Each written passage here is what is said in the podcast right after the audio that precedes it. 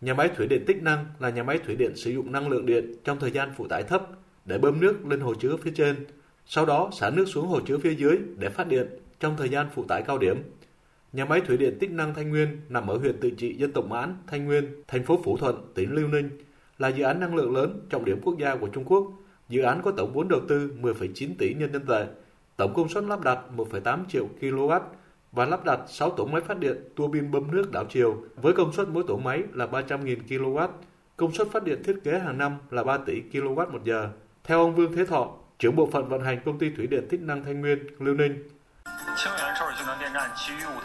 Nhà máy thủy điện Tích Năng Thanh Nguyên đang được khẩn trương lắp đặt. Theo kế hoạch sẽ vận hành toàn bộ vào tháng 3 năm 2025. Khi đó, nhà máy thủy điện này sẽ nâng cao hiệu quả trong việc kết hợp cùng với các nguồn năng lượng tái sinh như điện hạt nhân, điện gió và điện mặt trời từ khu vực Đông Bắc đến khu vực phía Đông, cung cấp nguồn điện thúc đẩy Liêu Ninh đạt được bước đột phá mới toàn diện. Được biết, 5 tổ máy còn lại của nhà máy thủy điện Tích Năng Thanh Nguyên vẫn đang trong quá trình lắp đặt và vận hành thử, dự kiến sẽ đưa vào vận hành trước tháng 3 năm 2025. Đến lúc đó, nhà máy điện này có thể tiết kiệm được 158.000 tấn than tiêu chuẩn và giảm 375.000 tấn khí thải carbon dioxide mỗi năm.